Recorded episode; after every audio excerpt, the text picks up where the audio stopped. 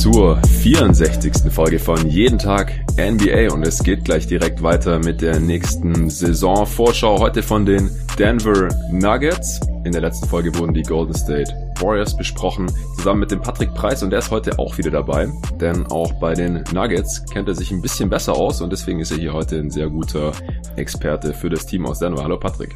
Servus Jonathan. Bevor wir da gleich einsteigen, habe ich einen Shoutout hier für eine Review, die ich schon vor ein paar Tagen bekommen hatte. Hatte ich in der letzten Folge übersehen, beziehungsweise da hatte ich sowieso schon so viel drum rumgelabert, dass es jetzt ein bisschen besser auch reinpasst. Großartiger NBA-Podcast sagt M. Ruler aus Österreich. Hey, Servus. Äh, super entertaining und informativ. Hoffentlich kommt da kommende Saison vieles. Ja, vielen Dank und da kommt auch jetzt erstmal noch vieles, nämlich erstmal noch die 29 verbleibenden Saisonvorschau, Vorschauen, Vorschauen.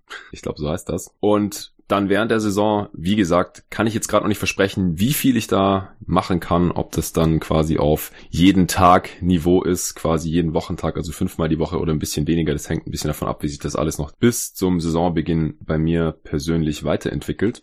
Aber ich bin auf jeden Fall positiv gestimmt, dass ich auch während der laufenden Saison dann noch was für euch weitermachen kann. Ja, kommen wir zu Denver. Das ist ein Team, bei dem sich nicht so viel getan hat wie jetzt bei den Warriors zum Beispiel. Da haben wir erstmal noch relativ viel über die Moves sprechen müssen und wie sich das jetzt auf die folgende Saison auswirkt, da eben kaum noch Spieler aus der letzten Saison oder den letzten Jahren im Kader sind. Und bei den Nuggets ist es eigentlich genau umgedreht. Die zehn Spieler mit den meisten Minuten aus der vergangenen Saison sind alle noch da. Das heißt, so viel Neues gibt's da nicht zu besprechen. Wir müssen einfach nur überlegen, in Anführungsstrichen nur, ob das Team so gut ist wie letzte Saison oder besser oder schlechter und wie die paar Additionen, die sie eben haben, sich jetzt eben auf dieses Team auswirken werden, die letzte Saison ja schon ziemlich erfolgreich waren. Oder wie würdest du die vergangene Saison kurz zusammenfassen? Patrick? Also ich denke, man kann die vergangene Saison definitiv als Erfolg verbuchen für die Nuggets. Man konnte sich auf Platz zwei in der Western Conference verbessern, hat 54 Siege geholt, war im Offensive Rating Sechster, im Defensive Rating Zehnter, was extrem überraschend war. Ich ja. kann mich noch erinnern, wir haben vor der Saison eine Preview aufgenommen, wo du und auch Tom Schneider gesagt habt, ihr könnt euch nicht vorstellen, dass sie besser als die 20 beste Defense stellen können. das heißt, hier hat man eigentlich, also auch sogar meine Erwartungen deutlich übertroffen. Ich habe nie damit gerechnet, dass man ein Top-10-Team defensiv sein kann. Und das war vermutlich der größte Schritt, den man letztes Jahr gemacht hat. Als Zweiter konnte man dann eigentlich auch so ein bisschen als Favorit in die erste Runde gehen, hat sich dann da mit den Spurs direkt eine lange Schlacht geliefert, also sieben Spiele. Das war eine richtig knappe Serie und auch die zweite Serie, die man dann gespielt hat gegen die Portland Trailblazers, ging in sieben Spiele und die wurde dann schlussendlich verloren. Ja. Und die Saison dann ja im der zweiten Runde der Western Conference eben beendet, was aber, denke ich, für das junge Team definitiv ein Improvement zur Vorsaison, also auf alle Fälle keine Schande war. Ja, genau. Also das erste Ziel bei den Nuggets war sicherlich überhaupt erstmal die Playoffs zu erreichen, zum ersten Mal seit 2013 und ähm, dass man dann direkt eine Serie gewonnen hat, auch wenn man da favorisiert war und dann die zweite Serie nur knapp verloren hat, was vielleicht ein bisschen enttäuschend war, denn man hatte eben durchaus Chancen eigentlich direkt ins Western Conference Final einzuziehen auch weil diese Seite des Brackets eben nicht ganz so hart war. Aber wie gesagt, ich denke, unterm Strich war Denver da durchaus zufrieden oder konnten die Fans auch zufrieden sein mit der Leistung, die man da gesehen hat. Auch Jokic hat äh, nochmal einen Riesenschritt nach vorne gemacht und auch in den Playoffs dann das direkt mal bestätigen können. Grandiose erste Playoffs gespielt. Jokic haben wir auch relativ ausführlich nochmal besprochen in dem Pod, den wir beide zusammen gestern aufgenommen haben. Also heute ist äh, Samstag, Samstag, morgen, der 14.9. nehmen wir hier diese Preview auf. Die kommt dann am Montagmorgen raus. Das heißt, wenn ich jetzt gestern sage, war das Freitag und jetzt kommt es eben drauf an, wie lange der Patrick da noch dran rumschneidet und abmischt, bis der Pod bei GoToGuys Wild rauskommt, den wir zusammen mit David aufgenommen haben über die besten Spieler der NBA, die 24 oder jünger sind um die wir am liebsten einen Contender aufbauen würden. Und äh, da war Jokic natürlich auch noch mit drin, war der älteste Spieler in der Liste zwar, weil der im Februar dann schon 25 wird, aber da haben wir auf jeden Fall auch nochmal ausführlich über ja, seine Steigerung und seine Skills, die er bringt und in den Playoffs auch gezeigt hat, besprochen. Ja, dann äh, kam die Offseason. Was ist da so passiert, Patrick? Also erstmal hat man in der Draft Bol Bol holen können, was viele Fans etwas überraschend fanden, weil ja, je nachdem, wie viel College man gesehen hat, dachte man eben, dass er sehr stark ist und vielleicht früher gedraftet wird. Man hat für ihn einen Second Rounder und Cash abgegeben, hat dann noch die Team Option bei Paul Millsap gezogen in Höhe von 30 Millionen, mhm. was ich persönlich überraschend fand, weil ich dachte, dass man hier vielleicht quasi die Team Option nicht sieht und sich auf eine langfristige Verlängerung, weiß ich nicht, drei Jahre 45 Millionen oder so einigen kann, also weniger Gehalt im, pro Jahr, aber eben längere Laufzeit. Und der dritte Move, den man noch gemacht hat, ist, dass man Jeremy Grant verpflichtet hat, beziehungsweise er traded hat. Man hat einen Top 10 Protected First Rounder abgegeben, ähm, und zwar an die Oklahoma City Thunder und hat eben jetzt halt noch einen ja, Backup oder auch mal Starter verpflichten können, was ich extrem positiv finde. Und den allerletzten Move, den hätte ich jetzt beinahe vergessen, obwohl es vermutlich der wichtigste ist für die Zukunft, ist die Extension von Jamal Murray. Und zwar eine Max Extension, die man ihm gegeben hat. Und die fand ich zwar an sich in Ordnung, aber vom Zeitpunkt extrem negativ, weil man hier eben noch eigentlich lange hätte warten können, bis man ihm die gegeben hat. Und man hat da eigentlich sofort, als es möglich war, eben die Extension hingelegt, genauso wie bei Ben Simmons. Da haben es auch einige kritisiert und ich würde mich hier auch in den Tenor anschließen, dass ich das eher negativ fand. Ja. Insgesamt würde ich der Offseason aber trotzdem noch eine gute Note geben, weil ich finde die Grant-Verpflichtung gut und auch die restlichen Moves mit Ausnahme von dem Murray, von der Murray Extension eben ja, nachvollziehbar und verständlich. Deshalb wäre ich jetzt bei einer 2 ungefähr. Ja, also ich sehe das vielleicht noch ein bisschen negativer als du, weil ich halt Murray nicht für einen Spieler halte, dem man halt eine vorzeitige Vertragsverlängerung anbieten sollte. Ähm, wo wir ihn sehen, beziehungsweise auch nicht sehen, kann man auch im besagten Podcast hören, genauso wie Ben Simmons übrigens. Ähm, und er ist für mich halt nicht auf dem Niveau, dass man ihm schon ein Jahr vorher eben diesen Max-Deal gibt. Er ist extrem streaky. Wenn er nicht viele Punkte auflegt, dann hat er nicht so viele Möglichkeiten, dem Team ansonsten zu helfen. Defense ist problematisch. Er ist jetzt kein richtig guter Playmaker, was neben Jokic auch nicht so schlimm ist. Aber wie gesagt, ich hätte es einfach aus Sicht der Nuggets viel besser gefunden, wenn man hier noch bis zum nächsten Sommer gewartet hätte und mal zu gucken, ob sich Murray noch weiterentwickelt, wovon ich schon ausgehe, aber ich sah jetzt einfach hier eigentlich nicht die Not, ihm vorzeitig sein Maximum zu geben und sich damit halt auch schon direkt zu beschneiden für die kommende Offseason, wenn Paul Millsap ausläuft und man eigentlich relativ flexibel hätte sein können. Das wird man so halt nicht sein. Ansonsten, die restliche Offseason fand ich eigentlich auch gut. Man hat jetzt irgendwie keine Midlevel genutzt oder so, weil man halt schon ziemlich nah an der Luxury Tax dran ist. Ja, ist halt schade, dass auch ein äh, Team wie die Nuggets, die den Crunkies gehören, die Multimilliardäre sind, die jetzt eigentlich nicht auf jeden äh, Cent da gucken müssen, dass die trotzdem nicht in die Luxury Tax reingehen wollen bei einem Team, das eigentlich ja ziemlich gut sein könnte, wenn man da eben vielleicht noch ein bisschen mehr investieren würde und nicht wie letztes Jahr ja auch schon irgendwelche Deals macht, nur einfach um nicht in die Luxury Tax reinzukommen. Aber ansonsten ja, den Trade für Jeremy Grant fand ich auch super. Das ist genau die Art von Trade, die man jetzt machen kann, machen soll, wenn sie sich anbieten.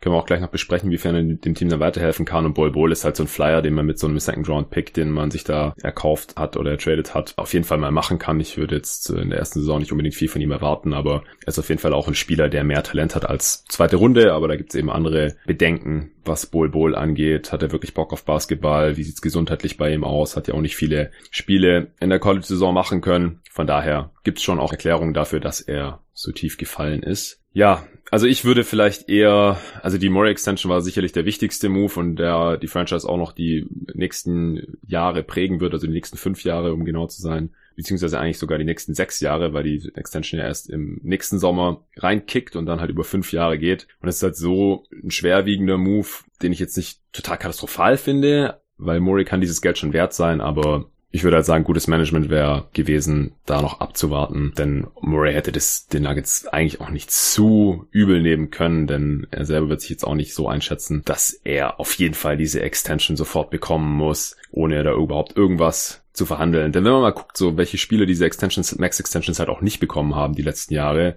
also Janis Antetokounmpo zum Beispiel, ja, der hat keine Max Extension bekommen. Joel Embiid damals, der hat wegen seiner gesundheitlichen Geschichten auch keine voll garantierte Max Extension bekommen.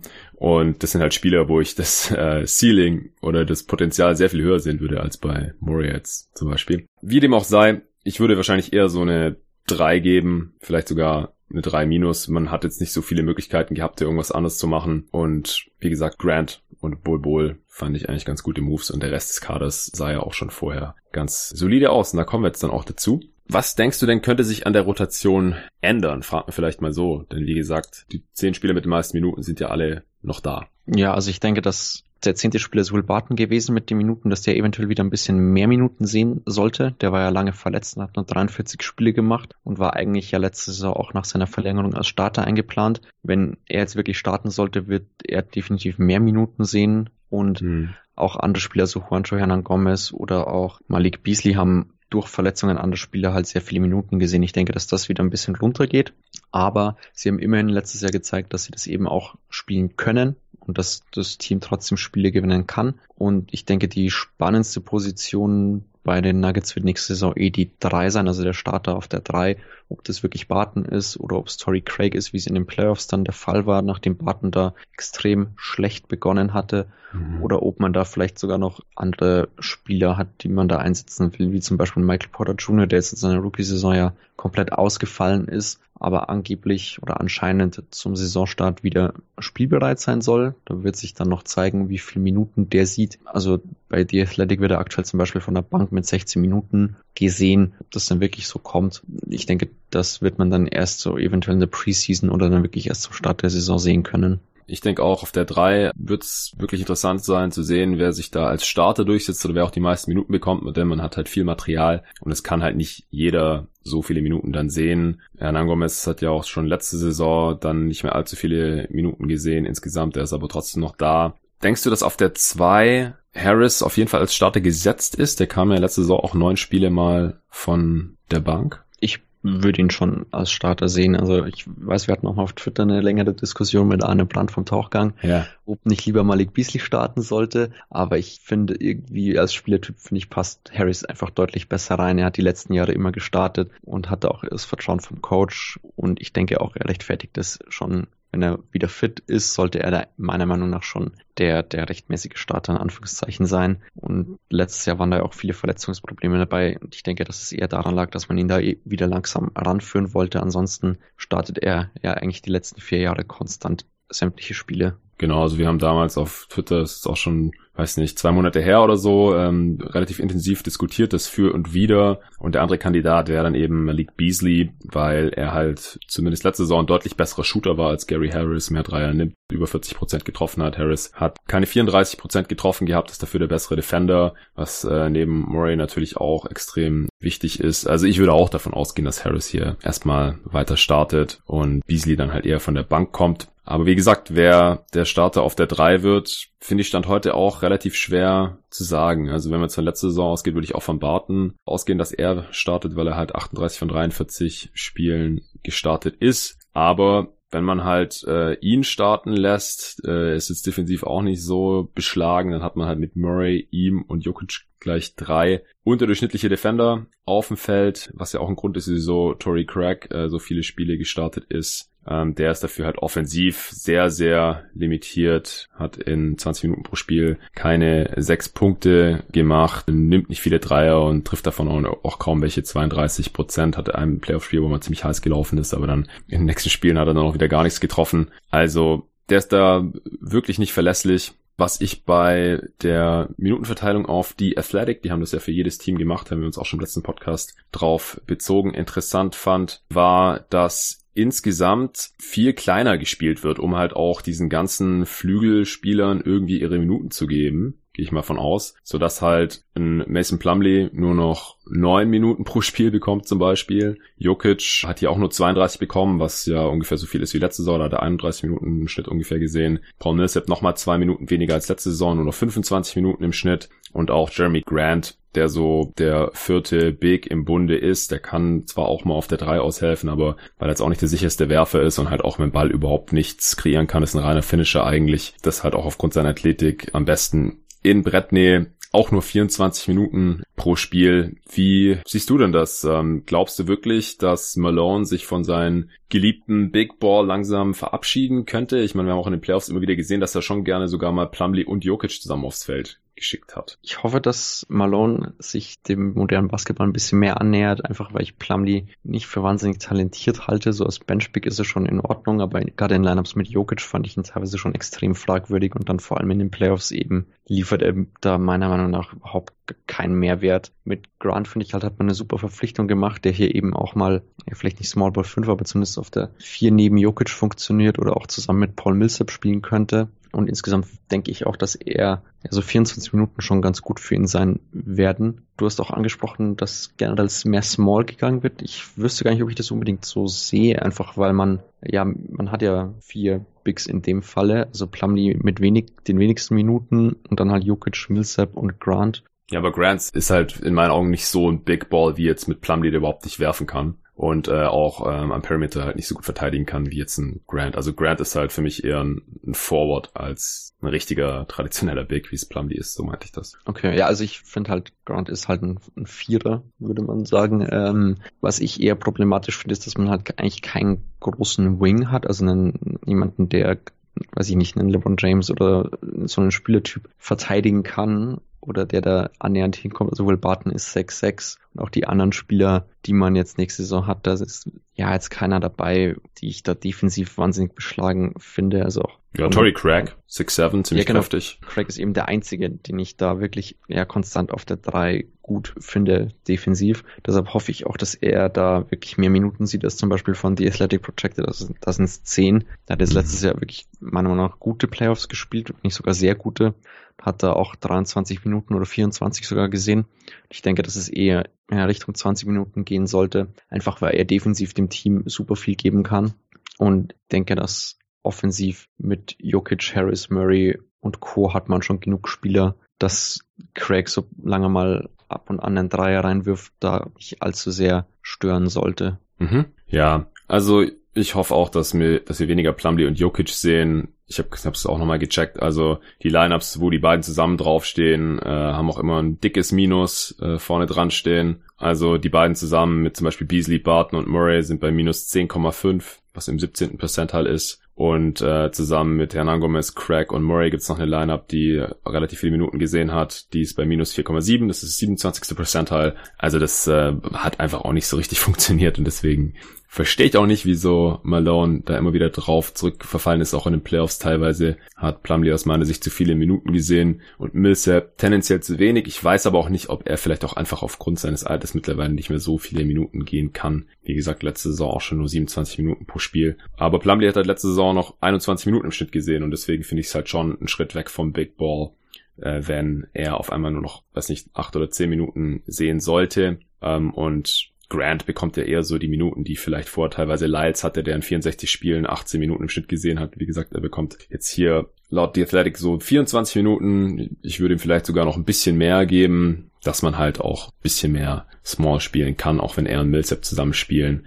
Ähm, Millsap ist zwar sehr, sehr kräftig und auch ein guter Rim Protector, aber jetzt auch kein traditioneller Fünfer. Und das würde mir schon ganz gut gefallen, weil beide können zumindest auch mal ein Dreier treffen, im Gegensatz zu Plumlee.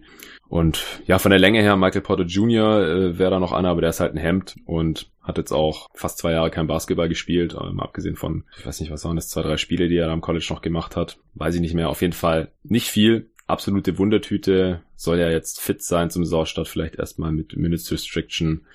Deswegen würde ich ihn jetzt auch noch nicht fest für irgendwelche Leistungen oder eine feste Rolle einplanen wollen, ehrlich gesagt. Ja, jetzt Hast du dich schon auf den Starting Five festgelegt jetzt? Ist es Barton oder also meine Starting Five wäre Craig auf der 3, okay. ansonsten die üblichen Kandidaten. Ich denke, vermutlich tendiert Malone eher zu Barton. Einfach, ich denke, er hält da eher an den Spielern fest, die er eben die letzten Jahre auch favorisiert hat. Aber ich denke schon, dass, dass er so flexibel sein muss und auch sein wird, dass wenn man im Laufe der ersten Spiele merkt, dass es nicht läuft und dass Barton eher in der Bankrolle als Scorer und Playmaker für die Bank wichtig ist, dass man dann vielleicht eher Craig oder einen anderen Spieler auf der 3 starten lassen wird. Ja, ja, ich würde auch auf Craig hoffen, auch weil ich einfach glaube, dass er keinen unerheblichen Teil an der überraschend soliden Defense der Nuggets hatte, Anteil hatte. Ähm, aber ja, darauf festlegen würde ich mich jetzt hier Stand heute auch nicht wollen. Ich denke, dass Barton auf jeden Fall die größere Rolle haben wird als Craig, mehr Minuten bekommen wird. Er verdient ja auch deutlich mehr. Und auch Beasley, denke ich, wird mehr Minuten bekommen als Craig.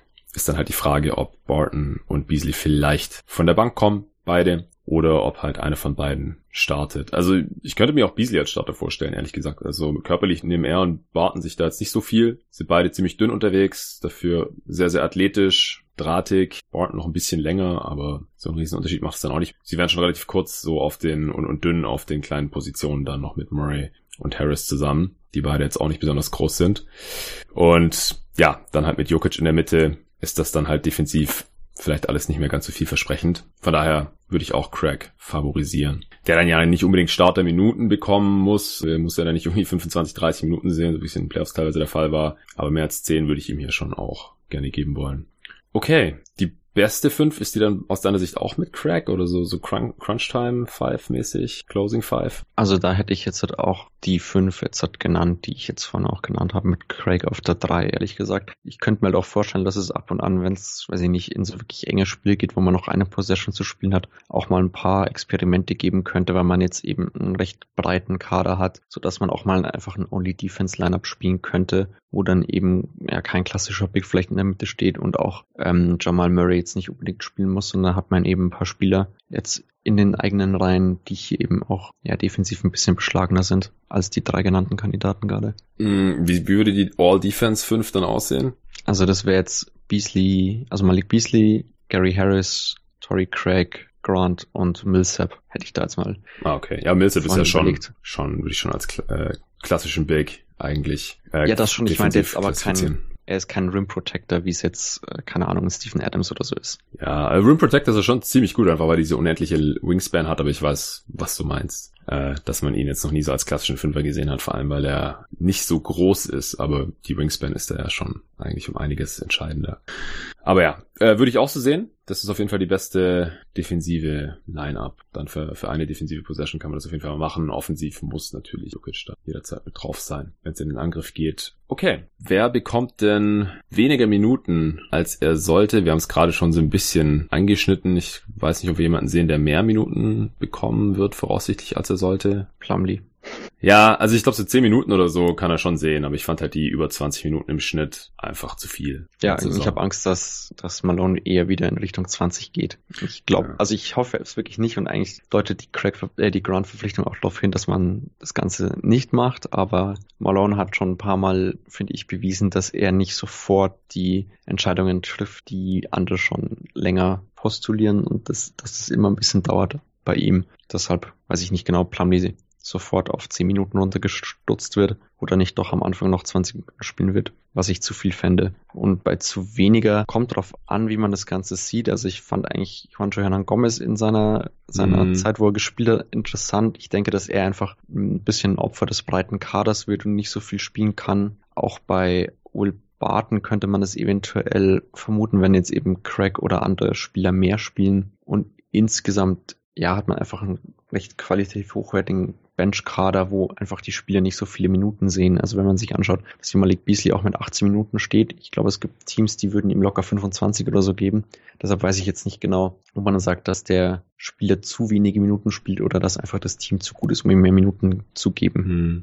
Ja, also ich denke auch, dass Beasley vor allem mit Jokic viel zusammenspielen sollte aus meiner Sicht. Es gibt, das hatte Arne ja damals auch angeführt, einfach Lineups mit Beasley und das sind dann nicht irgendwelche ähm, Bench-Lineups, wo dann irgendwelche gegnerischen Bänke abgezockt werden, sondern das ist dann halt schon mit den anderen Startern zusammen, die extrem gute Plus-Minus-Werte aufgelegt haben. Die Sample Size ist natürlich immer nicht besonders groß, weil das dann halt irgendwie nur so 200 Possessions waren oder sowas oder noch weniger, was natürlich insgesamt jetzt nicht viel ist, aber es gehört halt doch zu den Lineups, die am meisten gespielt werden. Muss dann halt immer aufpassen und wenn man sagt, okay, das hat 200 Possessions extrem gut geklappt, das wird die nächsten 200 oder 500 oder 1000 Possessions genauso funktionieren.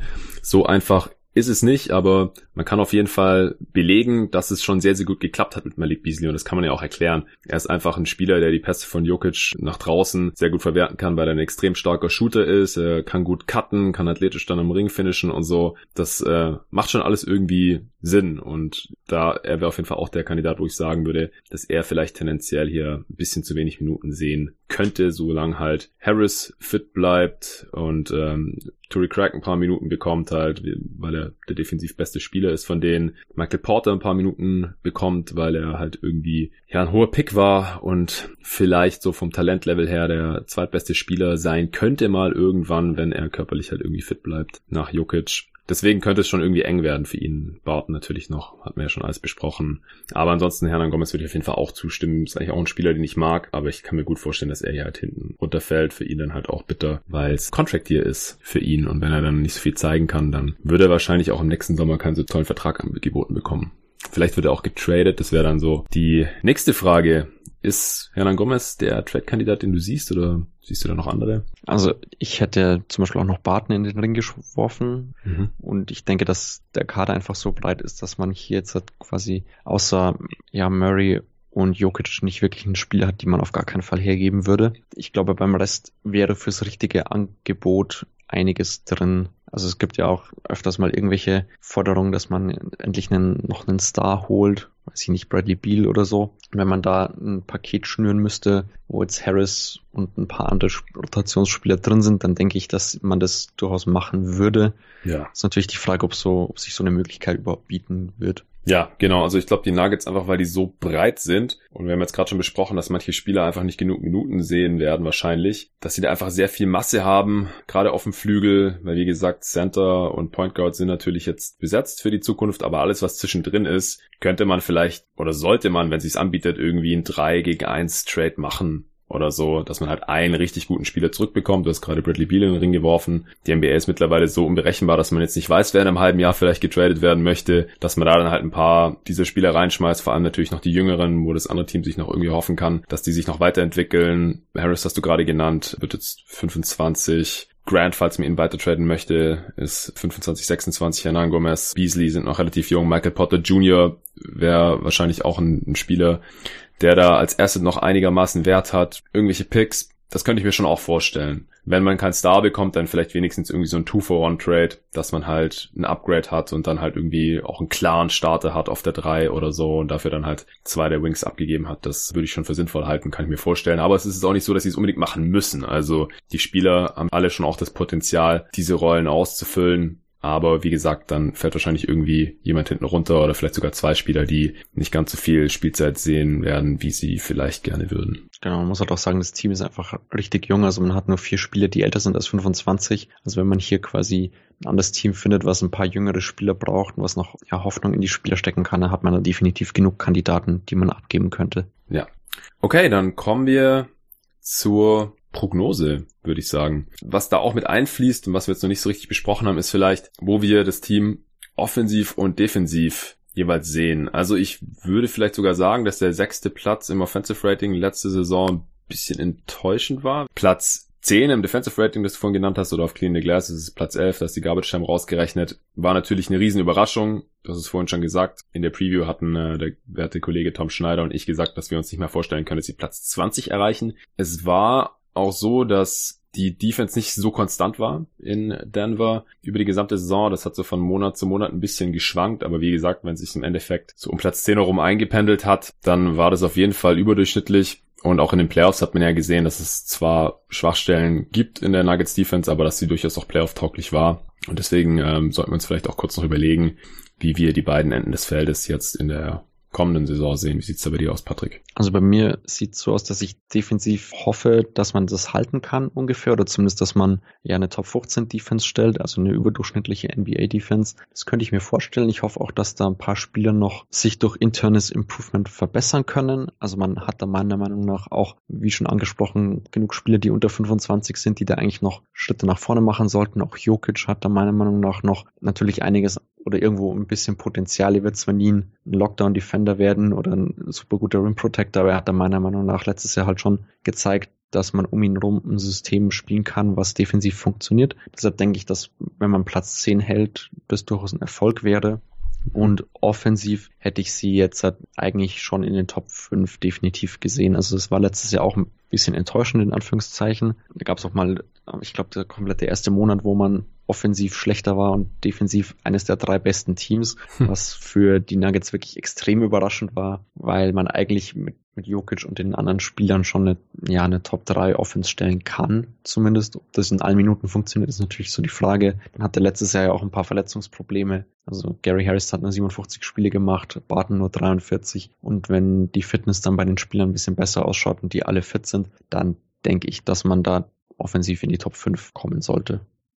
Ja, also ich sehe es auch so, ich wüsste jetzt nicht, wieso sie an einem Ende des Feldes schlechter sein sollten als in der Vorsaison. Und gerade ein Spieler wie Grant wird da eher noch helfen. Also sowohl offensiv, wenn er halt die Minuten quasi im Endeffekt von, von Plumley und Trey Lyles abgreift, ist das auf jeden Fall ein Upgrade. Und defensiv tendenziell aus meiner Sicht eigentlich auch. Und wie gesagt, die ganzen jungen Spieler sollten sich eigentlich auch noch an beiden Enden des Feldes ein bisschen noch verbessern können. Und Deswegen sehe ich jetzt auch nicht, wieso man nicht offensiv Richtung Top 5 gehen könnte und diese Top 10 Platzierung in der Defense halten können sollte oder vielleicht sogar halt noch ein bisschen besser wird. Wie ähm, wirkt sich das denn insgesamt auf deine Wins Range aus? Also was wäre denn der Best Case aus deiner Sicht in Siegen und Platzierung in der Regular Season und auch so Playoff-Status, Contender oder erweiterter Favoritenkreis, zweite Runde. Wie siehst du das alles?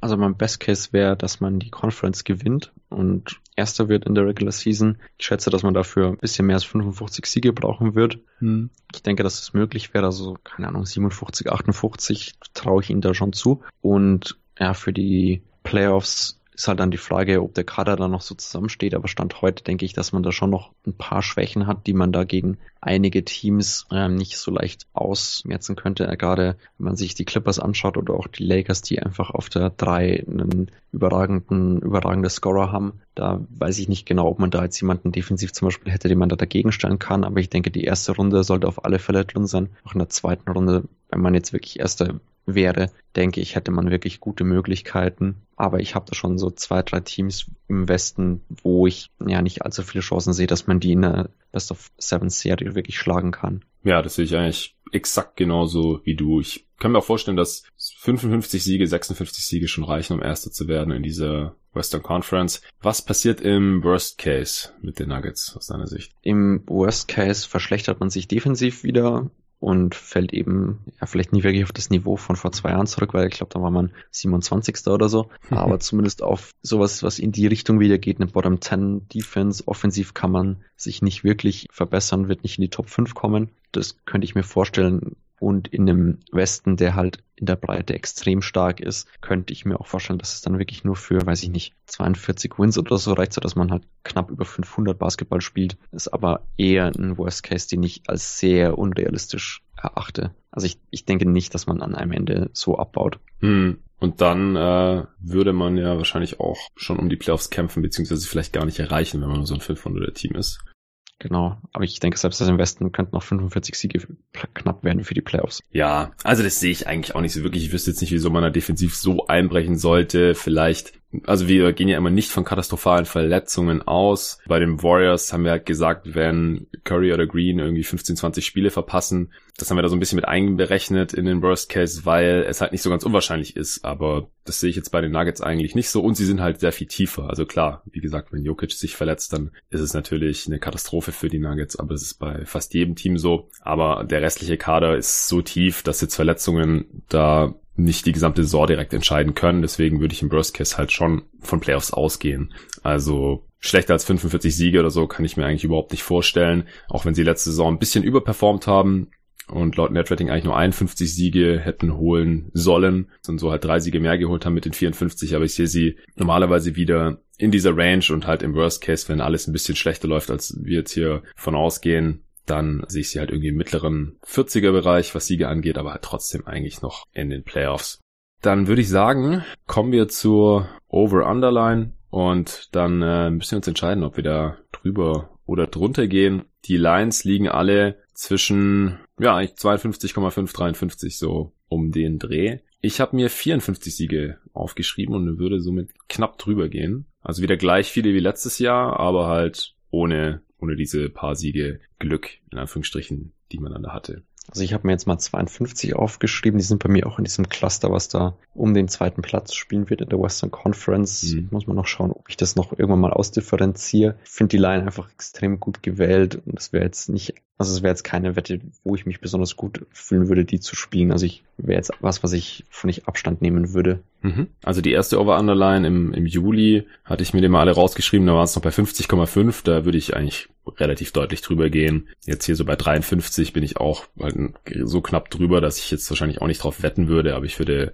tendenziell eher overgehen, weil ich glaube auch, dass die Nuggets einfach dadurch, dass sie schon ein eingespieltes Team sind, jetzt hier nicht irgendwie sich völlig neu finden müssen, letztes Jahr schon so gut funktioniert haben, noch so jung sind, dass sie eigentlich schon einen Schritt nach vorne machen sollten und ein gutes Regular Season Team sein sollten. Jokic ist auch einfach so ein Mismatch, Albtraum und dann die ganzen Shooter drumrum, dass es in der Regular Season extrem schwer zu verteidigen ist und dann auch defensiv, glaube ich, nicht so sehr attackiert werden kann, dass ich mir schon vorstellen kann, dass sie eben Erster im Westen werden mit keine Ahnung, 57, 58 Siegen und dann werden sie relativ deutlich hier über diese Over-Underline drüber.